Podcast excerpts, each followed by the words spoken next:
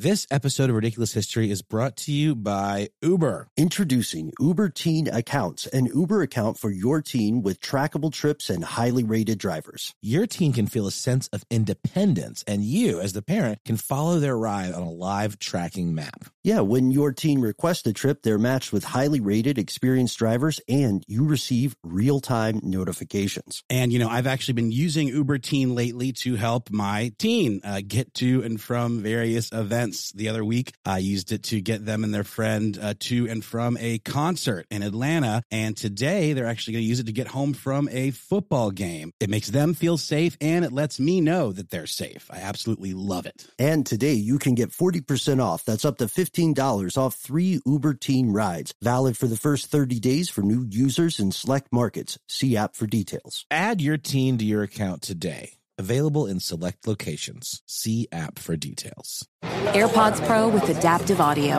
automatically keeps out the sounds you don't want to hear so you can listen to your music and lowers your music to let in the sounds you do need to hear. Hi there. Hi, what can I get you? I'll have a strawberry mango coconut probiotic smoothie with wheatgrass. Anything else? Extra wheatgrass. Here you go. AirPods Pro with adaptive audio. Available on AirPods Pro second generation when enabled. Welcome back to Dealing Together. First caller? I bought three sweaters to get the fourth free. Oh, you got fleeced. Next caller. I traded my old Samsung at AT&T for a new Samsung Galaxy S24 Plus and chose my plan. That's not a bad deal. It is not. Our best smartphone deals. Your choice of plan. Learn how to get the new Samsung Galaxy S24 Plus with Galaxy AI on us with eligible trade-in. AT&T. Connecting changes everything. Offers vary by device. Subject to change. S24 plus 256 gigabyte offer available for a limited time. Terms and restrictions apply. See att.com slash Samsung for details. Ridiculous History is a production of iHeartRadio.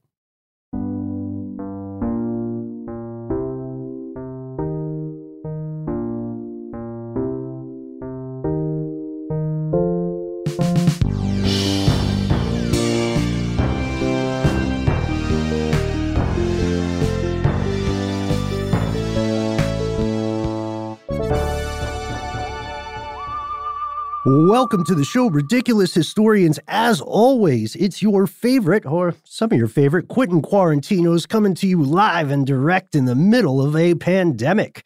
Uh, you might recognize that. It's been in the news pretty often. I don't know what you're recently. talking about, Ben. It's like a it's like a real life tiny Grinch rolling through your your local holidays. As this episode comes out, it is Thanksgiving. It's Thanksgiving amid a pandemic. We hope that you are being safe, uh, and we wish you many, many wonderful in person Thanksgivings in the years to come. But a lot of people right now in the US are celebrating Thanksgiving in a different way because the pandemic has affected our normal traditions and rituals. And today's episode is about a pandemic. It's about the effects that a pandemic can have. And we thought this was an interesting one to explore with you today. Uh, we'll, we'll, we'll maybe pose the question first to super producer Casey Pegram.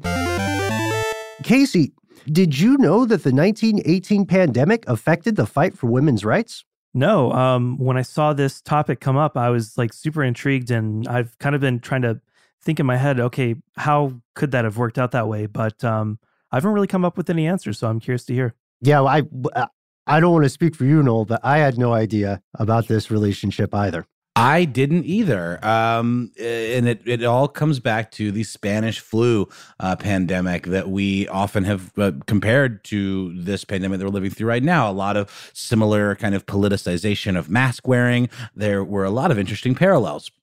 Um, so let's put it into perspective a little bit. Um, it left more than 50 million people dead um in including around 600 this was in the entire world including around 670,000 in the United States obviously much more deadly than the coronavirus pandemic.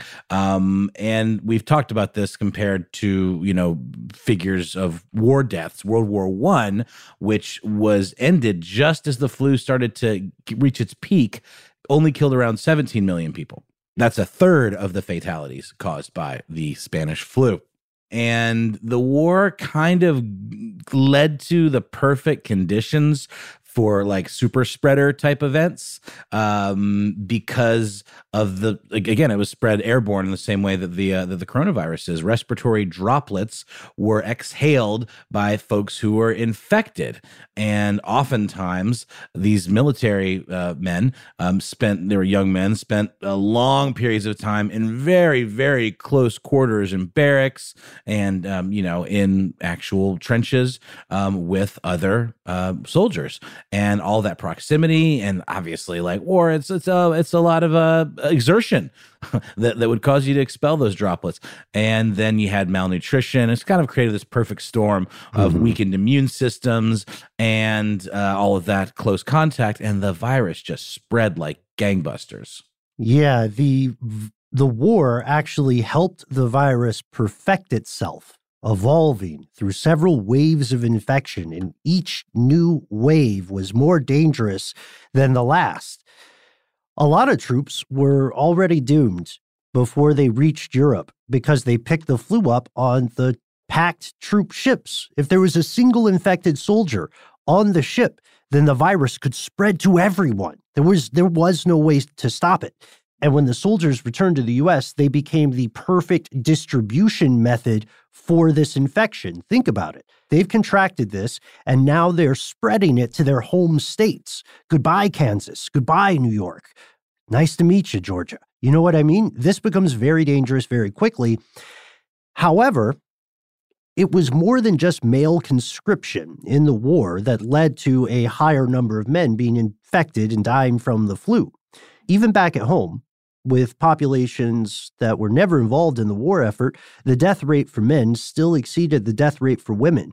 The demographic studies show nearly 175,000 more men died than women in 1918 alone. And in general, epidemics tend to kill more dudes than dudettes. In disease outbreaks throughout known history, including famines, women have a longer life expectancy than men, as presented in uh, Smithsonian, and often will have higher rates of surviving something if they are infected. Researchers in the modern day still don't know the exact reason why this occurs, but there's definitely more to the story. And speaking of more to the story, it turns out this flu, for all the horrible things it did, played a role in women's rights because the epidemic was so profound that parts of the economy in the US temporarily shut down in 1918. Might give you a little bit of deja vu, right, folks? Coal deliveries in New England were so severely affected that people froze to death because they weren't able to keep their homes heated. Researchers estimate that, just for a snapshot, in businesses in Little Rock, Arkansas, there was a decline of 40 to 70%. This is an existential threat to the economy and businesses. And it also occurs during a worker shortage, right? People are going to war, yes. People are also calling in sick to work or dying. So the labor market is increasingly desperate and it opens to women. And now, because of this, these two huge factors, an unprecedented number of women take jobs outside the home. That's right. And uh, after the war, um, the number of women in the workforce went up by 25%. And before that, uh, around 1920, women only made up 21%. Uh, so it was definitely on the rise. And that was of all uh, gainfully employed individuals in the United States.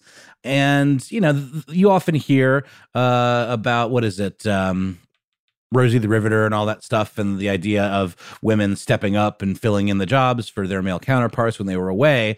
Uh, it's often attributed to World War One alone, but it actually had to do with the pandemic, the 1918 flu, because that's when women began to uh, move into roles that previously had only been occupied by men in manufacturing.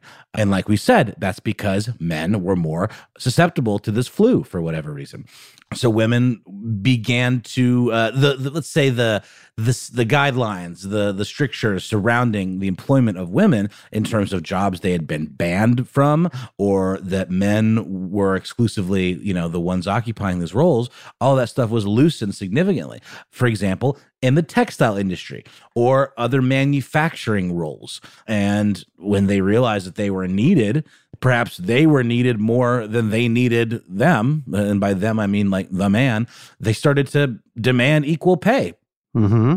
because they had this leverage and they were becoming a really important part of the economic system right yeah, exactly. And with that empowerment, we see more progress. We see more active advocacy for other issues, not just equal pay, but hey, what about the right to vote? You know what I mean? Why am I supporting this economy if I don't have a say in politics? Great question.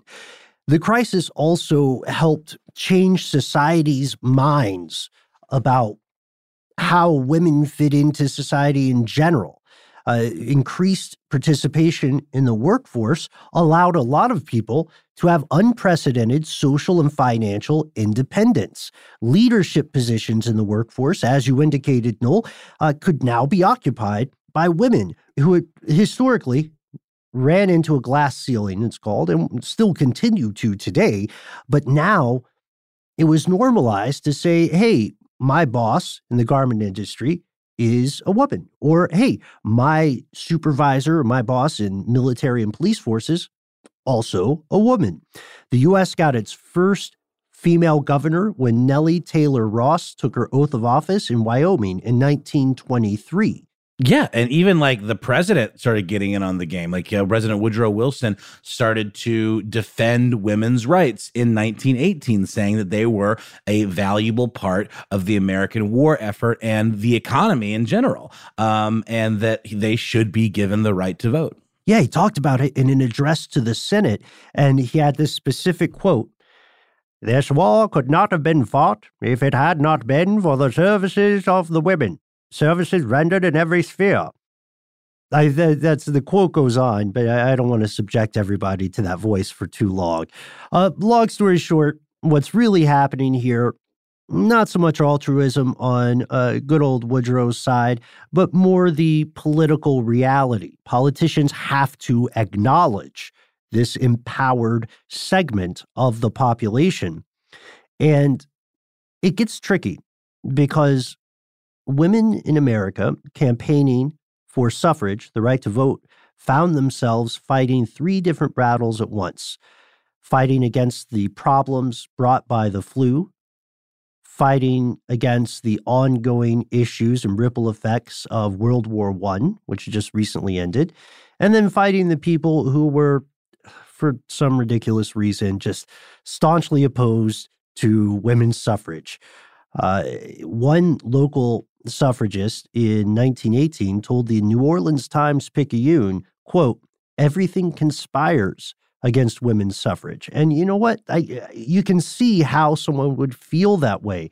They had been fighting for women's rights to vote for 70 years. Victory seemed almost in reach. As we said, President Wilson had come out in support of amending the Constitution for this. House of Representatives had already passed it, but that all happened before the Spanish flu struck. And just like things were rolling along at a pretty quick pace before COVID 19 struck, we, we see the same results, right? Everything went haywire. That's right. The first wave of the flu began to just burn its way through the country in 1918 during the spring, and then it sort of abated a little bit by the summer. But this this kind of threw a wrench in the works actually it was during that time that senate democrats dominated by a lot of democrats from the south different time for democrats versus republicans in terms of you know the attitudes we maybe ascribe to those parties uh, they were pushing to actually put a hold on giving black women uh, the right to vote. Um, and were refusing to pass this bill that would send the suffrage amendment to the states for ratification. And uh, votes were announced then canceled and then by the early fall the suffragists could see that they were only two votes short of the two-thirds majority they needed to pass the law um, and and there's a really interesting quote from uh, Carrie Chapman Catt, who is the president of the National American Women's Suffrage Association, in a letter that she wrote to supporters of the movement in 1918. She said, "These are sad times for the whole world, grown unexpectedly sadder by the sudden and sweeping epidemic of influenza. This new affliction is bringing sorrow into many suffrage homes and is presenting a serious new obstacle in our referendum campaigns and." in the congressional and senatorial campaigns. We must therefore be prepared for failure. Grim news, dire times. This episode of Ridiculous History is brought to you by Uber Teen. Introducing Uber Teen Accounts, an Uber account for your teen with trackable trips and highly rated drivers. This is important stuff. Your teen can feel a sense of independence and you can follow their entire ride on that live tracking map. And, you know, I've actually been using Uber Teen lately to help my teen uh, get to and from various events. The other week, I used it to get them and their friend uh, to and from a concert in Atlanta. And today, they're actually going to use it to get home from a football game. I watch every step of the way uh, from the moment the car's called to when they get in, and then I can track their progress to and from their destination. It makes them feel safe and it lets me know that they're safe. I absolutely love it. Mm-hmm. And here's how it works when your team requests a trip, they are matched with highly rated, experienced drivers, and you receive those real time notifications as well as enhanced safety features. That's right. PIN verification, in fact, to ensure that your teen enters the right vehicle, live trip tracking for parents, plus you, the parent, can contact the driver directly from the app. And don't delay. Today you can get 40% off. That's up to $15 off three Uber Teen rides. Valid for the first 30 days for new users in select markets. See app for details. Add your teen to your account today. Available in select locations. See app for details. Hey, Doug Gottlieb here to tell you the national sales event is on at your Toyota dealer, making the now perfect time to get a great deal on a dependable new Toyota truck, like a rugged half ton Tundra. Workhorse by nature, powerhouse by design, the Tundra combines the raw capability with premium comfort and advanced tech to fuel your wildest adventures. With the available iForce Max hybrid powertrain, you can take electrifying horsepower further than ever before. Or check out the fully redesigned Tacoma, delivering trail dominating power and captivating style. The new Tacoma was born to make your off roading dreams come true. With new available tech, this legendary truck is getting even better. When you buy a Toyota truck, you buy Toyota dependability, meaning your truck will hold its value long into the future. So visit your local Toyota dealer and check out the amazing national sales event deals when you visit buyatoyota.com. Toyota, let's go places. Apple Card is the perfect cashback rewards credit card. You earn up to 3% daily cash on every purchase every day. That's 3% on your favorite products at Apple. 2% on all other Apple Card with Apple Pay purchases, and 1% on anything you buy with your titanium Apple Card or virtual card number. Visit apple.co slash card calculator to see how much you can earn. Apple Card issued by Goldman Sachs Bank USA, Salt Lake City branch, subject to credit approval. Terms apply. Just like the pandemic today, the infection itself doesn't discriminate too much when it comes to victims. Over in Congress, the powerful Speaker of the House at the time, a gentleman named Champ Clark, I feel like that's that's quite a gambit to name your child Champ. You mm-hmm. know what I mean? Well, you know, maybe it's that nominative determinism thing at play. Uh, maybe they were thinking it was going to give him a leg up. Or at the very least, you know, uh, maybe he'd get so bullied in high school that he would toughen up and become, you know, his namesake. Yeah, yeah, I mean, maybe it was short for Champlain or Champjamin. I don't know. I'm not his parents. Uh, so, anyhow, he is a powerful Speaker of the House. He's done well. So, maybe nominative determinism plays a role in that. But he catches the flu. And while the suffrage bill is in limbo over in the Senate, the galleries that the suffragists sat in to keep an eye on proceedings were closed due to health concerns. And the U.S. Public Health Service issued a national advisory to all local health departments to prohibit large meetings and gatherings. And this means that the campaigns for women's suffrage are compromised. Organizers have to postpone a huge train tour uh, on the second floor of the suffrage house in DC. Carrie Chapman Catt was uh, bedridden by the flu and was, uh, you know, could have been out of the movement entirely, but she was determined to consult on strategy with a friend of hers and close ally of the president, a guy named John Walsh, who was a senator for Montana at the time. But then, boom, boom, womp, womp, he also gets struck low by the flu. Catt can't come downstairs from her bed. She can't move. Walsh does not have the strength to walk up the stairs. So get this they're sharing strategy on winning the right to vote by having an intermediary walk up and down the stairs, relaying their messages to each other. It's weird, huh? It's super weird. Um, and at this point, the pandemic was working its way west after you know decimating um, the East Coast, uh, and the referendum state of South Dakota took heavy losses. There's another quote from uh, a local organizer here uh, from the National Geographic article, Pandemic Nearly Derailed Women's Suffrage, uh, saying this. Just when we had plans developed for a renewed and revised campaign, along comes the influenza and cuts off all possibility of public speaking and even meetings in open air. So many homes have been touched in each locality, if not with the actual disease, with the dreadful fear, which seems to be worse, that we have not been able to work with the individual voter. This is all ringing eerily uh, true is it not, Ben? Whatever are you talking about? I mean, of what's yeah, exactly. They weren't able to raise money. So many of these these incredibly devoted women's suffrage uh, movement volunteers began to have to start volunteering for the Red Cross instead, or in hospitals. Right? Yeah, it's it's a terrible confluence of events, and so the suffrage movement uh, improvises, adapts, overcomes Thank you to whomever made that dank meme. Uh, what they what here's what they do. So there are these bans on large public gatherings. It makes sense, even though some kind of sleazy political opportunists are using it to repress this righteous movement. Uh, it does make medical sense to prohibit large gatherings. So the suffragists switch to a personal touch approach. They reach out directly to their neighbors and friends. They're emphasizing their patriotism.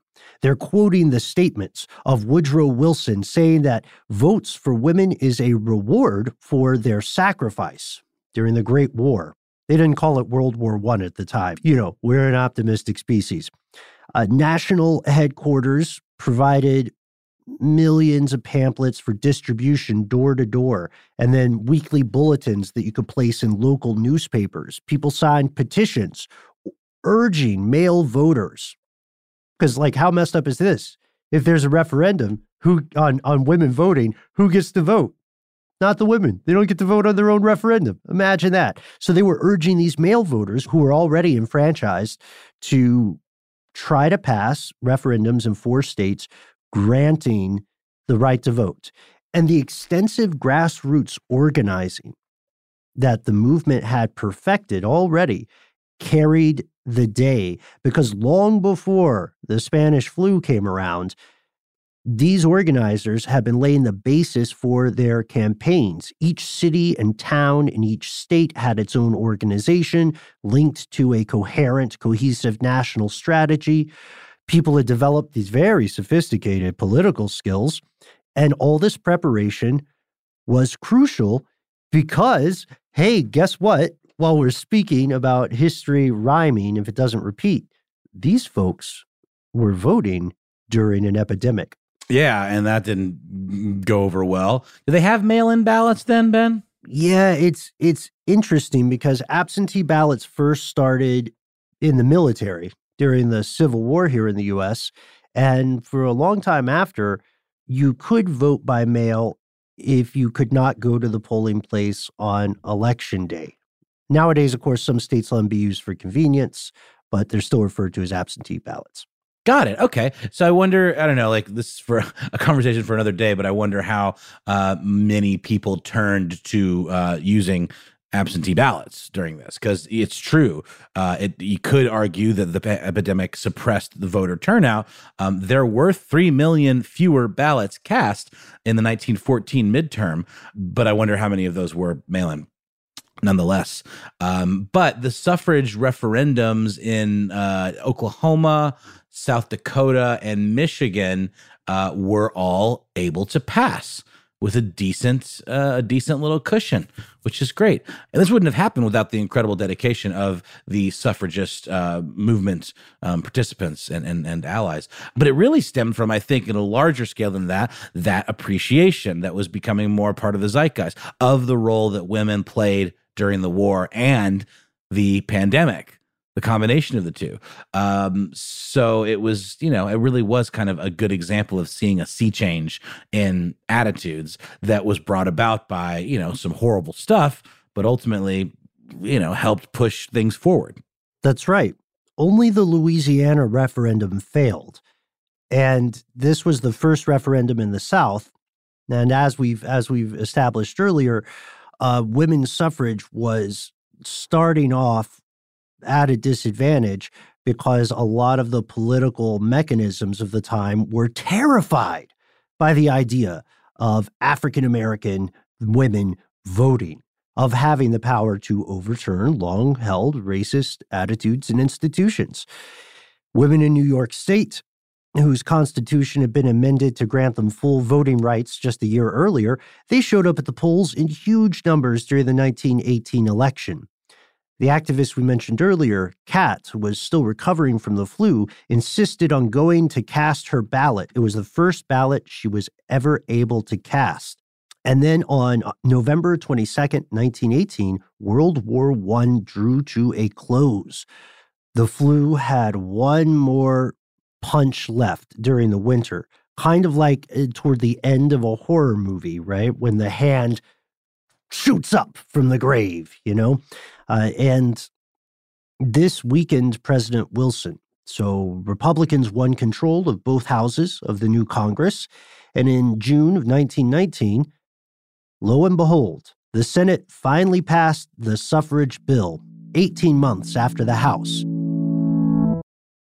This episode of Ridiculous History is brought to you by Uber Teen. Introducing Uber Teen Accounts, an Uber account for your teen with trackable trips and highly rated drivers. This is important stuff. Your teen can feel a sense of independence and you can follow their entire ride on that live tracking map. And, you know, I've actually been using Uber Teen lately to help my teen uh, get to and from various events. The other week, I used it to get them and their friend uh, to and from a concert in Atlanta. And today, they're actually going to use it to get home from a football game. I watch every step of the way uh, from the moment the car's called to when they get in, and then I can track their progress to and from their destination. It makes them feel safe and it lets me know that they're safe. I absolutely love it. Mm-hmm. And here's how it works when your team requests a trip, they are matched with highly rated, experienced drivers, and you receive those real time notifications as well as enhanced safety features. That's right, PIN verification, in fact, to ensure that your teen enters the right vehicle, live trip tracking for parents, plus you, the parent, can contact the driver directly from the app. And don't delay. Today you can get 40% off. That's up to $15 off three Uber Teen rides. Valid for the first 30 days for new users in select markets. See app for details. Add your teen to your account today. Available in select locations. See app for details. The national sales event is on at your Toyota dealer, making now the perfect time to get a great deal on a dependable new SUV like an adventure ready RAV4. Available with all wheel drive, your new RAV4 is built for performance on any terrain, from the road to the trails, and with plenty of passenger and cargo space, plus available tech like wireless charging, you and your entire crew can stay connected. Or check out a stylish and comfortable Highlander with three spacious rows of seating for up to eight passengers. And with available features like the panoramic moon roof, you can sit back and enjoy the wide open views with your whole family. Plus, both RAV4s and Highlanders are available in hybrid models. So no matter your style, you can drive efficiently and save on gas. So visit your local Toyota dealer and check out amazing national sales event deals on RAVs, Highlanders, and more when you visit buyatoyota.com. Toyota, let's go places. This episode is brought to you by Discover. You know, in today's world, it seems the best treatment is reserved only for a few. Well, Discover wants to change that by making everyone feel special. That's why with your Discover card, you have access to 24 7 live customer service, as well as $0 fraud liability, which means you're never held responsible for unauthorized purchases. Finally, no matter who you are or where you are in life, you'll feel special with Discover. Learn more at discover.com slash credit card. Limitations apply. Now it was time for the next battle. They had to get three fourths of the United States, like the actual states, to ratify the amendment. And so for the next 15 months, the activists fought incredibly hard. They went hard on the paint to try to get at least 36 states to ratify this bill. And people were still getting sick. February 1920, Aloysius Larch Miller, a prominent activist, gets out of her sick bed while she's infected with the flu to testify before the Oklahoma Democratic Party convention on behalf of ratification and the equal right to vote. And she wins this argument, but she dies of pneumonia. So it's a Pyrrhic victory of a sort. Months after the flu is abated, the pandemic has claimed one of its most prominent victims. And it was Tennessee, shout out to the volunteer state, that pushed the 19th Amendment all the way across the finish line.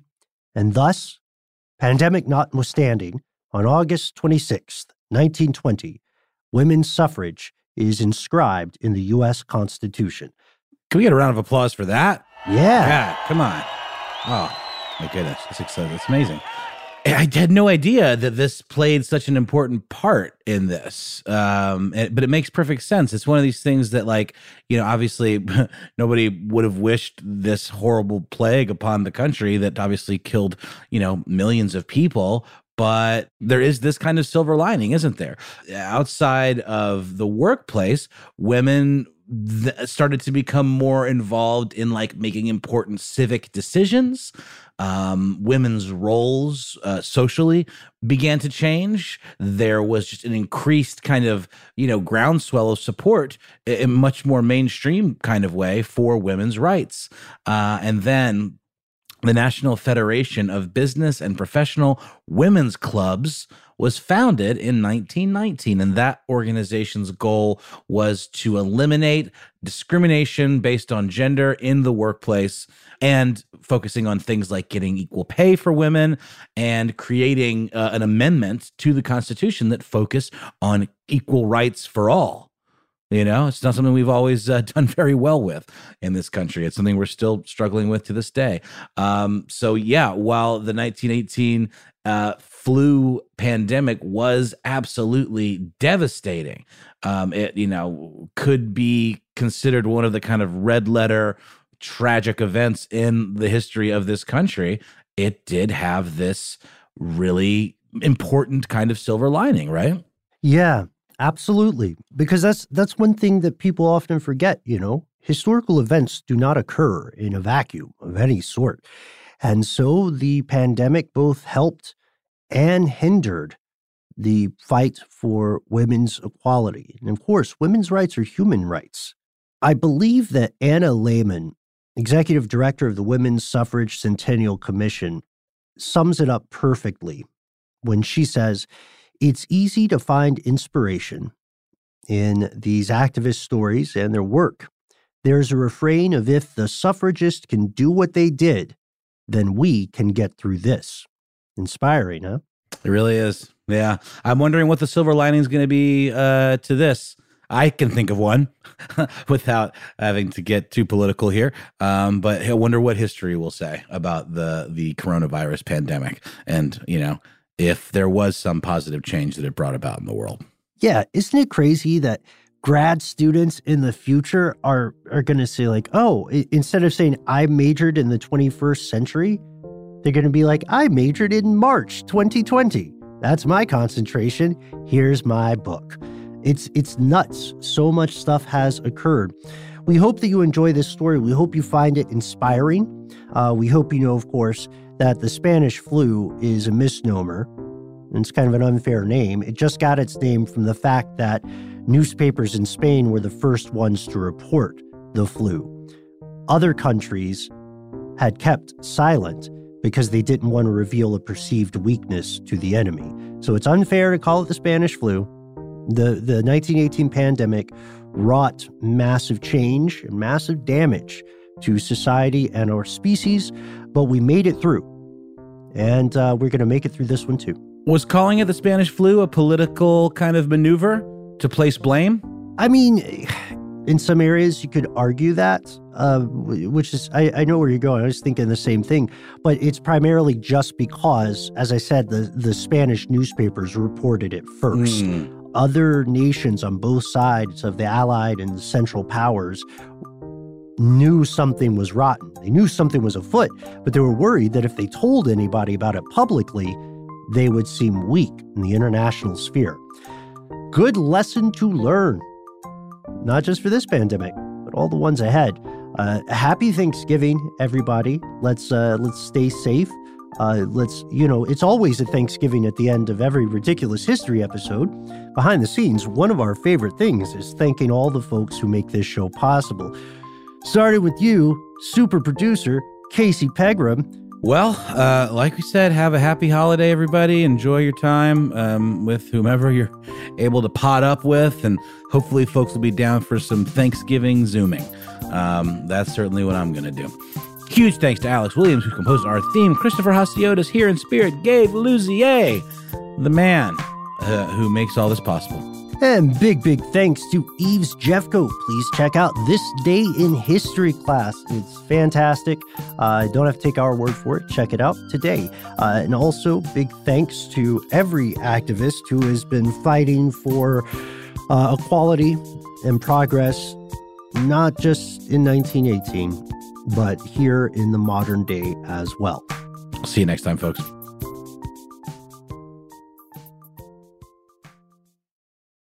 For more podcasts from iHeartRadio, visit the iHeartRadio app, Apple Podcasts, or wherever you listen to your favorite shows. This episode is brought to you by Discover. You know, in today's world, it seems the best treatment is reserved only for a few. Well, Discover wants to change that by making everyone feel special. That's why with your Discover card, you have access to 24 7 live customer service, as well as $0 fraud liability, which means you're never held responsible for unauthorized purchases. Finally, no matter who you are or where you are in life, you'll feel special with Discover. Learn more at discover.com slash credit card. Limitations apply. Farm to store in days, not weeks. That's 80 Acres Farms. Did you know most salads travel over 2,000 miles to reach your plate? But not 80 Acres Farms. Their crisp salad greens and herbs are food less traveled. They stay fresher for longer in your fridge. My salad lasts all week long, which means less food waste and easy meal planning. Oh, and did I mention there's zero need to wash these greens? Because 80 Acres Farms uses zero pesticides. Visit 80acresfarms.com to learn more and find their salads and salad kits at your local Harris Teeter. This episode of Ridiculous History is brought to you by Avalon Waterways. Ben, are you in major need of a vacation right now? Noel, you're a mind reader. I am, and uh, aren't we all? We are. Well, cruising remains popular. There's something big happening in the industry, and that is, my friend, smaller ships. True story. The intimate ships of Avalon waterways can go where the big ships can only dream through winding passageways of rolling vineyards and castled hills into the heart of timeless cities and storybook villages. That sounds like a delight. See how Avalon's smaller ships promise greater discoveries, fewer people, and more of everything. Limited time special offers await at avalonwaterways.com.